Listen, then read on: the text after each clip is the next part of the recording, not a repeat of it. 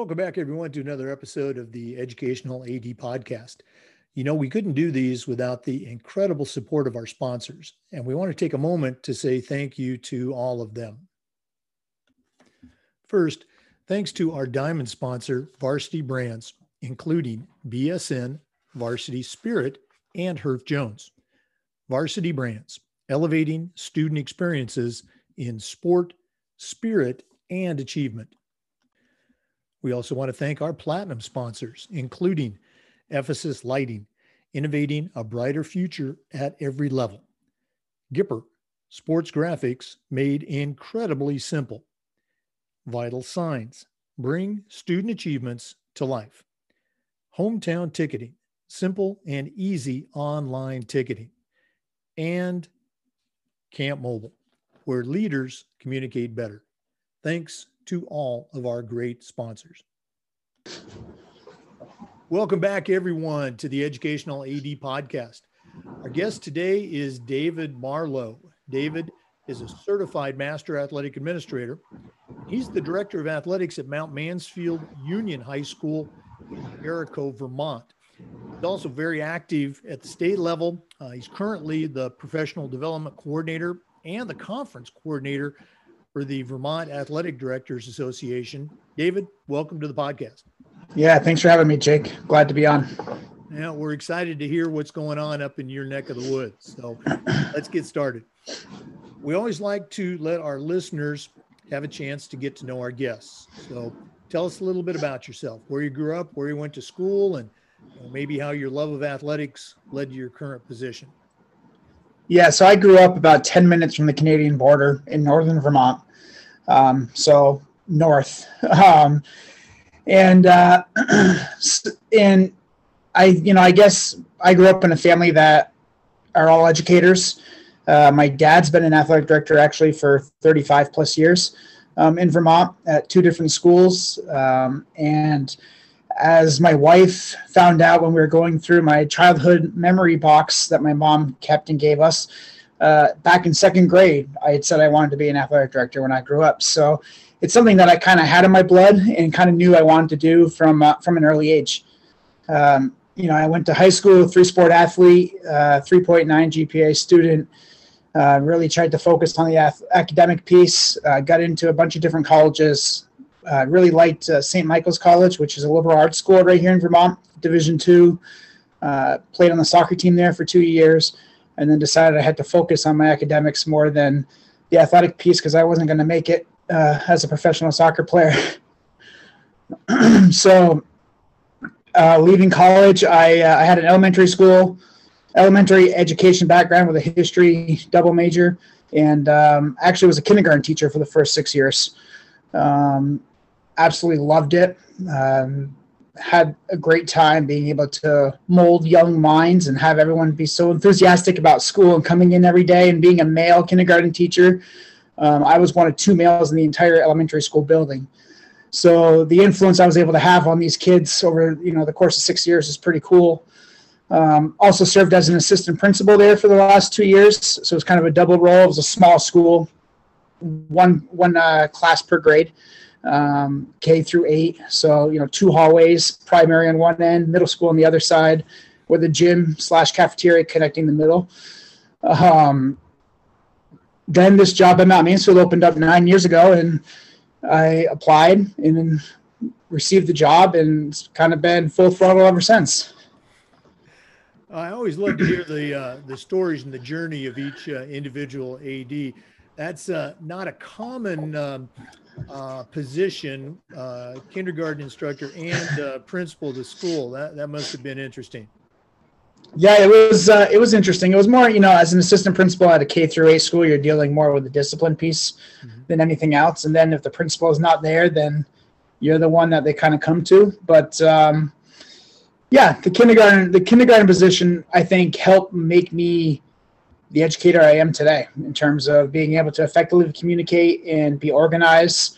Um, you know, if you're going walking into a class of 25 year olds and you're not communicating correctly or not organized, and it's going to be a long day. Oh no, absolutely. Uh, you can't walk into those lower uh, grade levels and say, all right, kids, read chapter 12 and I'll get back to you in 30 minutes. That's not going to work. Right? Yeah, exactly. You can only have nap time for so long. Now, um, a long time ago on my journey, I actually spent a year in Vermont. Uh, I was the um, offense coordinator and head track coach at Norwich University uh, back in the 90s. So uh, I'm familiar with a little bit of Vermont's geography. Where about is uh, Mount Mansfield compared to Northfield, Vermont? Uh, it's northeast of Northfield. Um, it's about maybe an hour to hour and 15 minutes northeast of Northfield. Um, we are tucked in between, we're about 15 miles east of Burlington, which would be our largest city. Um, in between Bolton Valley Ski Resort and Smuggler's Notch Ski Resort. We always like to say that, you know, we end up getting more snow than anyone else, and our fields usually aren't dried out until the end, you know, April break, the end of April. So well, we tend to get a lot. I remember the year that we were there, uh, the first snow was like October uh, 10th. and then uh, the last uh, snow, about six inches, was on May 12th, uh, the day I got back from the national uh, D3 track meet. So, yeah, a lot of snow up there. Okay. Yes. Um, David, in our profession, we always talk about the importance of mentorship and leadership.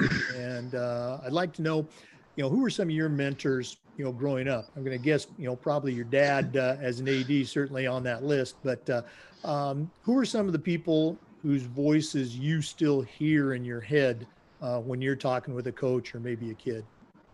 Yeah, I would definitely say my biggest mentor is is my dad. Um, you know, I went to the same high school. He was an AD, and he actually was my varsity soccer coach as well at the time. Um, so uh, you know i pretty much any type of lesson i've learned i've, I've learned through him or by him um, both good and bad and um, you know the other the other big influence i have is actually my cousin who lives in tallahassee or now in um, orlando but was in tallahassee for a while um, also a florida state alum i know jake you're i believe a florida state fan and uh, as am i for uh, for football at least and um, he uh, he's influenced me. He's like an older brother to me. He's six years older than I am. I come with uh, I have three brothers, um, and I'm the oldest of three. So I didn't have an older brother, and he kind of took me under his wing as uh, as my older brother. And he's a very successful um, financial advisor down in Florida, and he helps with the leadership department um, for his company. And so he and I chat on a pretty, regular basis, talking different you know leadership things and, and videos or, or quotes or, or something that we see that can motivate each other um, and i would say he besides my dad he would be my biggest influence um, and mentor that i have and look up to um, and as you know there's obviously mentors around the country now through the niaaa that i've had the fortunate opportunity to meet through my roles um, within the association you know and Doug Kilgore comes to mind. I had I brought Doug up to Vermont. Um, he had never tasted real maple syrup before, and by real maple syrup we mean Vermont maple syrup. And you know, and so we gave him some real maple syrup to try for the first time, and uh, for, with his pancakes and during breakfast. And you know, he and I, he's been a good mentor for me in my role as a state coordinator, um, and just trying to help me out with different things. Um, you know, Rich Rich Barton from Utah is another one that I've been able to kind of try to model my my professional development around. Um, so I think you know we're lucky in the position that we are that we get to serve as a mentor for many of our athletes um, throughout the state that we work in. But it's also nice to have those mentors around the country that we can rely on and kind of call on uh, when we need someone to talk to. Oh, without question, you know the networking that uh, is available through NIAAA is just fantastic, and uh, you know I actually uh, currently have the privilege of working with both Rich and Doug on a new um, LTI course, uh, partnering with parents. So uh, you know a couple of really great guys. Um, you talk about professional development. Let's go down that path. Uh, we have a lot of younger athletic directors that listen to the show, and I think it's important to talk about the journey uh, with LTI and certification. So just talk a little bit about how you got involved with your state association, uh, leading to your CAA, and then uh, tell us about your CMAA project. You still there? Yeah. So um, I came in obviously with with quite a few of my my dad's friends as ads throughout the state. So i had a lot of mentors that i could talk to within the state of vermont. Um, and like every state we had a high turnover for a while and a lot of those older ads retired and and new ones stepped in. So there were roles and opportunities that i had um, an opportunity to kind of take over. And the one thing that i took over that i was passionate about was our state conference coordinator position. Um, because i feel like that's the best piece of PD work that we have in the state of Vermont. Um, we offer five courses, five LTI classes. We bring in presenters from around the country. We, you know, it's a three-day event that is small enough that we get to hang out and see each other, but it's also large enough where we we get to learn a lot more to bring back to our schools and within our state. Um, you know, so I I've always been kind of goal oriented um, from an early age. And so my goal was when I took this when I took this position at Mount Mansfield was to become a CAA as quickly as I could, um, which obviously was a two year waiting period and so forth like that. But I had all the I took all the courses I needed to do. I, I did all the work um, that was that was entailed in that. Took the CAA exam at the national conference in Orlando, um, and I remember getting my certificate in the mail or plaque in the mail on Christmas Eve and was absolutely thrilled because I had no idea if I had passed or not.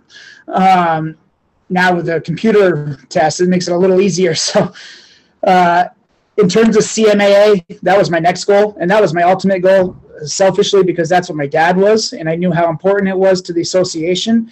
Um, getting into the state coordinator position, I also knew there was only seven or eight ads in the state of Vermont at the time that had a CMAA um, and for me, I felt like that could be a way I can start to distinguish who I am and, and what my values and my beliefs are um, within Mount Mansfield and within the state. So I did my project on the changes and um, goals I have surrounding our state conference um, and how we've raised the attendance um, every year how we're able to bring in more national speakers and nationally recognized groups and organizations to come and talk to our association. And how we've grown from having offering two or three classes to now offering five to six on a regular basis um, every year for an association that only has roughly 70 ads in it. Um, being able to offer those that number of courses spread out amongst two days is valuable for some of those ads who aren't able to make it to the nationals or to take a spring webinar um, because of other responsibilities. Well, absolutely. And uh, again, congratulations on developing and expanding on that program. Uh, for our listeners, we're recording this on March 16th, and uh, you know Florida has its uh, annual state conference coming up uh, April 30 through March 3rd. So uh, maybe if you want to escape those snow flurries up there, come on down to Orlando again, and you know we'll see if we can get you to teach a class or something. that would be nice. Actually, our conference is uh, the 28th to the 30th. Oh, okay. So ours is coming up. We're doing ours virtually though because we're not. Our gathering size is still for the um, state requirement is still low, so we we're not unable to meet in person yet. No, well, I'm sure you're still going to have a great uh, conference, great experience. David, one of the things we like to do with the podcast is this idea of sharing best practices. So you know, you've been at Mount Mansfield for several years now, um, done an outstanding job. What are some initiatives, you know, they could have been there before and you've enhanced them, or maybe they're ones that you started. What are some things that your coaches do, that your program does, that when you look at it, you can say with equal parts uh, pride and humility, boy, we do this better than anybody else. What are some best practices that you can share with us? So a couple years ago, Dabo Swinney had a thing, um, a saying that he used with Clemson football, which kills me at being a Florida State fan. But uh, best is the standard, and Jon Gordon talks a lot about that in some of his his literature. I took best as the standard and kind of made it into MMU philosophy, athletic philosophy, uh, meaning belief, enthusiasm, and excellence, uh, service to others, and toughness, and that could be mental or physical toughness. Um, you know, and and our coaches instill those uh, core values to our in their athletes throughout the season uh, to continue with the education-based athletics. You know, wins and losses are great, but at the end of the day, we want our student athletes to have a positive, um, positive athletic experience within the community, um, and to serve as role models for those younger younger athletes throughout the five towns that we serve. Um, so that's been one one initiative that we've kind of taken under our wing. Um, you know, in every every level team, no matter if it's a freshman, um, JV or varsity, gives out a best as a standard T-shirt at the end of every season to their student or student athlete who isn't necessarily the best athlete, but it's the athlete that best represents those core values of the athletic department. Um, you know, the other thing that is really special and unique at MMU um, and I'm completely biased about this, but it's the sense of community and enthusiasm within the community for our athletic programs. Um, you know, before this year, where there's no spectators at any winter event that we have, uh, you know, it would not be uncommon to come in on a Wednesday night or a Friday night and see 300 students in the gym, packing the gym to support their boys or girls basketball team. Um, you know, as a school size of about 750, 300 students, that's almost half the population. That's a, you know, it's a great student turnout. Um, you know, the signs that we get throughout the town wishing teams good luck when they make it to the state championship game or if they're going to the state semifinal game. Um, you know, it's that whole sense of community and enthusiasm that um, makes Cougar Nation what what what we are and what how we're special. Um, the other big initiative that we started when I first got here was I'm a big swag guy. I love getting our brand out, hats, t-shirts, scarves, whatever. Yep. Um, because I think the more you get your brand out, the more your logo then is is seen throughout the community, and it's something that kids aspire to wear or aspire to be like. Um, you know, so it's youth. It starts. I have three younger boys. Uh, my wife and I just had our third three weeks ago. Um, Congratulations. yes, thank you. But my six year old and my four year old, they have more cougar gear than I think any anyone ever would imagine. And you know, and in doing that, we then are able to get gear and swag out to kids um, at camps or you know at, at, within schools for for different um, experiences that we are able to provide for them. Um, and it allows them to feel part of, our, of what we do up here at the high school. Um, our winter athletes or our winter fans, we do a fan shirt for our students um, during winter events. And what that shirt does, it's a one-time fee. You get a white T-shirt, and you wear that shirt to your game to the games, and you get into every game for free for, throughout the winter. Um, and so when you get the different, it's a different shirt every year with a different logo.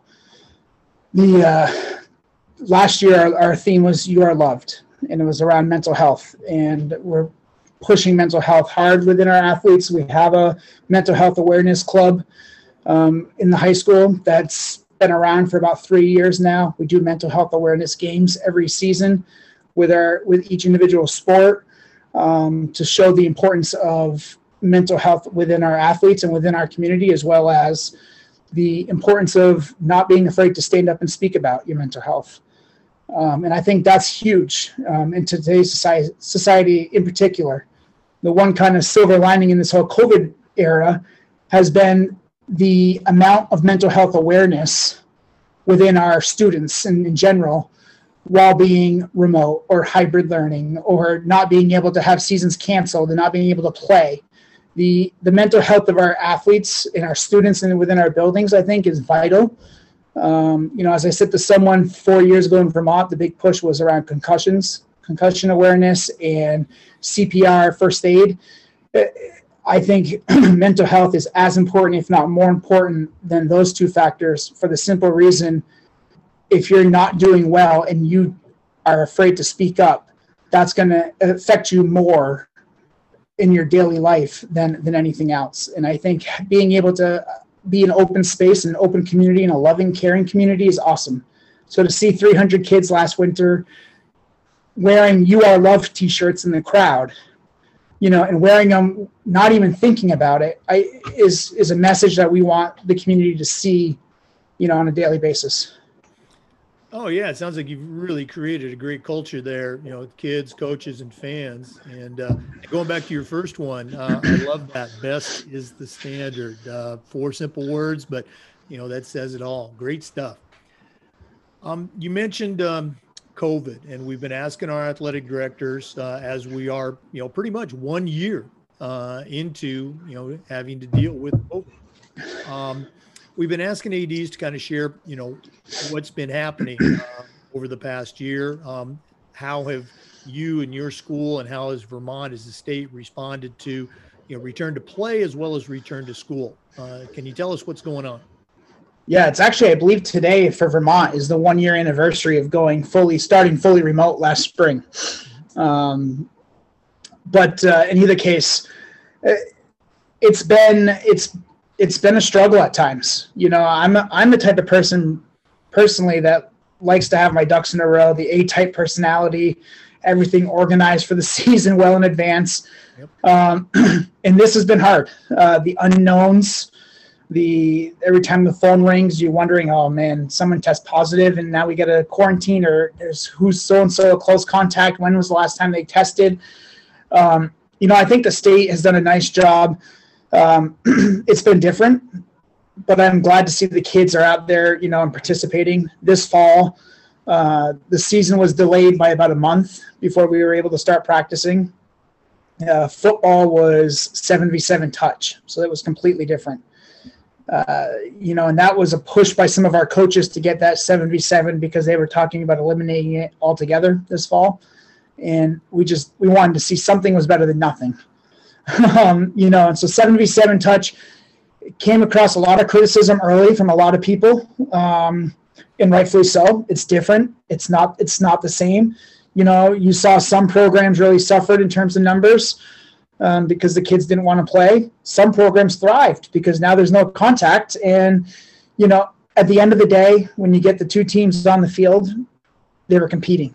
And, you know, whether they're, you know, getting in the trenches and, and hitting each other every play, or if they're just playing 77 touch, they're competing on a daily basis. Um, and it allowed an opportunity for those kids, especially the seniors who lost a spring sport as as a junior and then would lose a, a potential fall sport as a senior, that would be devastating. So allowed them an opportunity to play.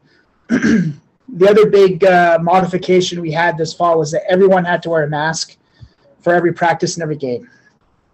So athletes wore masks the entire time. The only exception were the cross country runners. Um, they could have their mask off while they were competing um, during a during a race. But no matter soccer, field hockey, football, golf, everyone was in masks this fall. Um, and volleyball went from being an indoor sport this fall to being an outdoor sport, which had its own challenges um, in terms of weather. but our, you know, our our girls played a pseudo state championship game in the middle of October when the weather was about mm, roughly 20 degrees. You know, very different than being indoors in a 75 degree gym, but they were able to play a pseudo championship game, um, you know, on a turf field and, and, and get to compete in, at the highest level, which, you know, ultimately is the ultimate goal.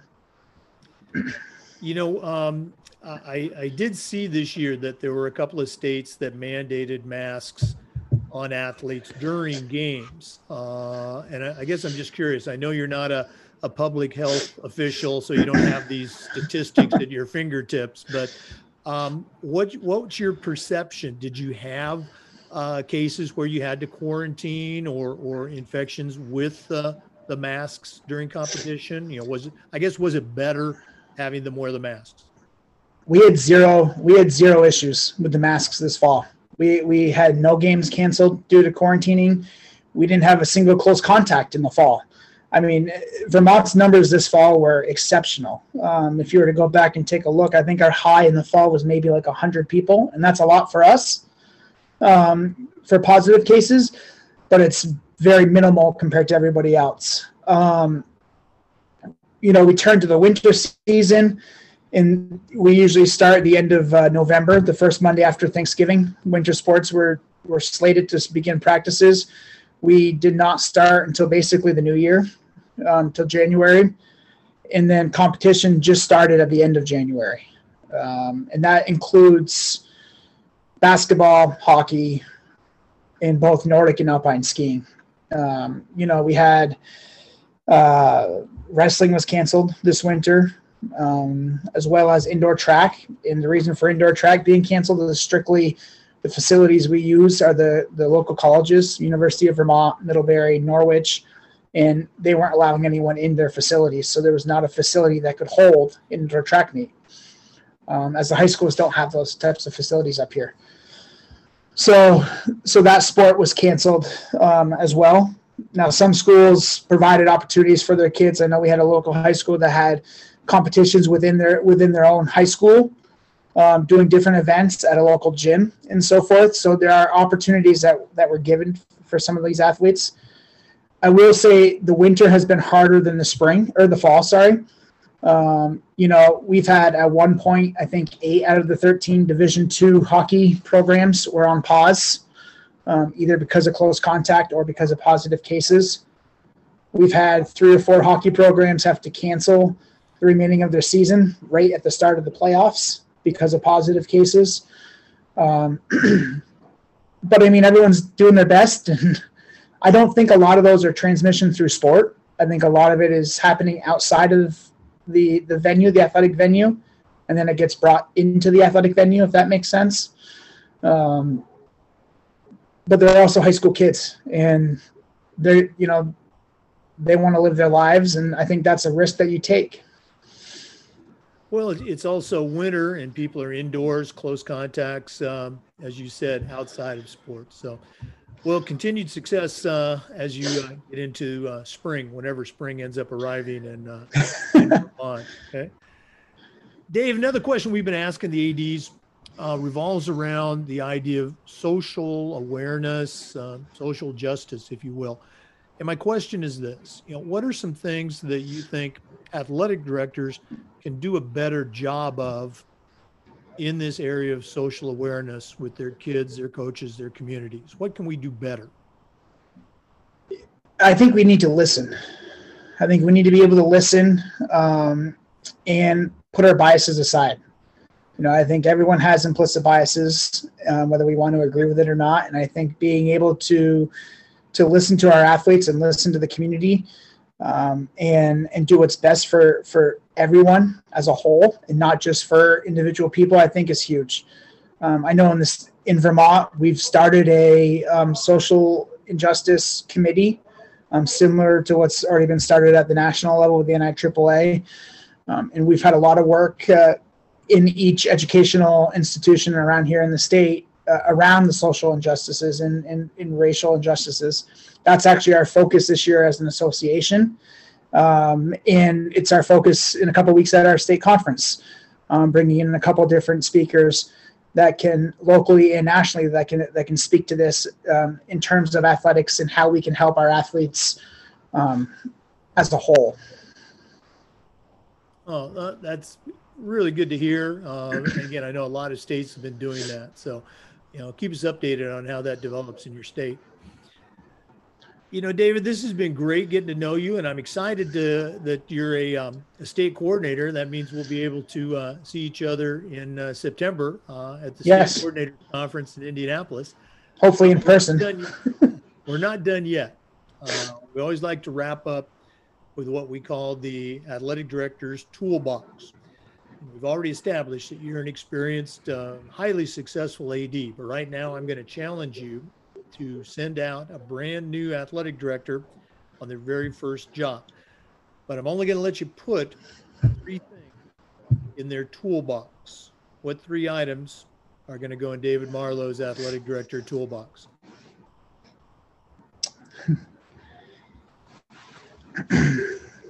three items. Well, I think um, the first one would be patience because I think uh, that's extremely important in every aspect. You know, um, probably a um, a charger for your phone, a portable charger for your phone, because I feel like my phone and my wife can attest to this. My phone is going off all the time, and trying to keep people updated and respond to those on a daily basis. She always asks before we go to an event. You know, yesterday we had an alpine ski race that we hosted for the state championships, and she asked, "Do you have your portable charger with you so your phone doesn't die?" You know, I think I think that's huge. You need a portable charger. It's more important than you realize. Um, you know, it, it, big big shoulders, I guess, would be the third one. You know, eh, be willing to take on different adventures um, and be willing to try new things and pile those kind of on as you continue. But also understand that anything you do is going to someone's not going to be happy with something you do, and to not take it personal, and to always have the you know the best of your athletes in mind in any decision making that you that you do. I love that. Big shoulders. Uh, absolutely. Okay. David Marlow, Vermont. Uh, thanks so much for being on the podcast today. Yeah. Thanks, Jake, for having me. If one of our listeners wants to reach out and pick your brain, what's the best way that they can get in touch with you? Uh, I'm on Twitter at MMU Cougar Nation, um, or you can always email me, um, david.marlow at mmuusd.org. All right. Thanks again for being on. For listeners, remember the Zoom recordings of these interviews are being uploaded to the FIAAA Educational AD Podcast YouTube channel. And until next time, uh, we hope you come back for another episode of the Educational AD.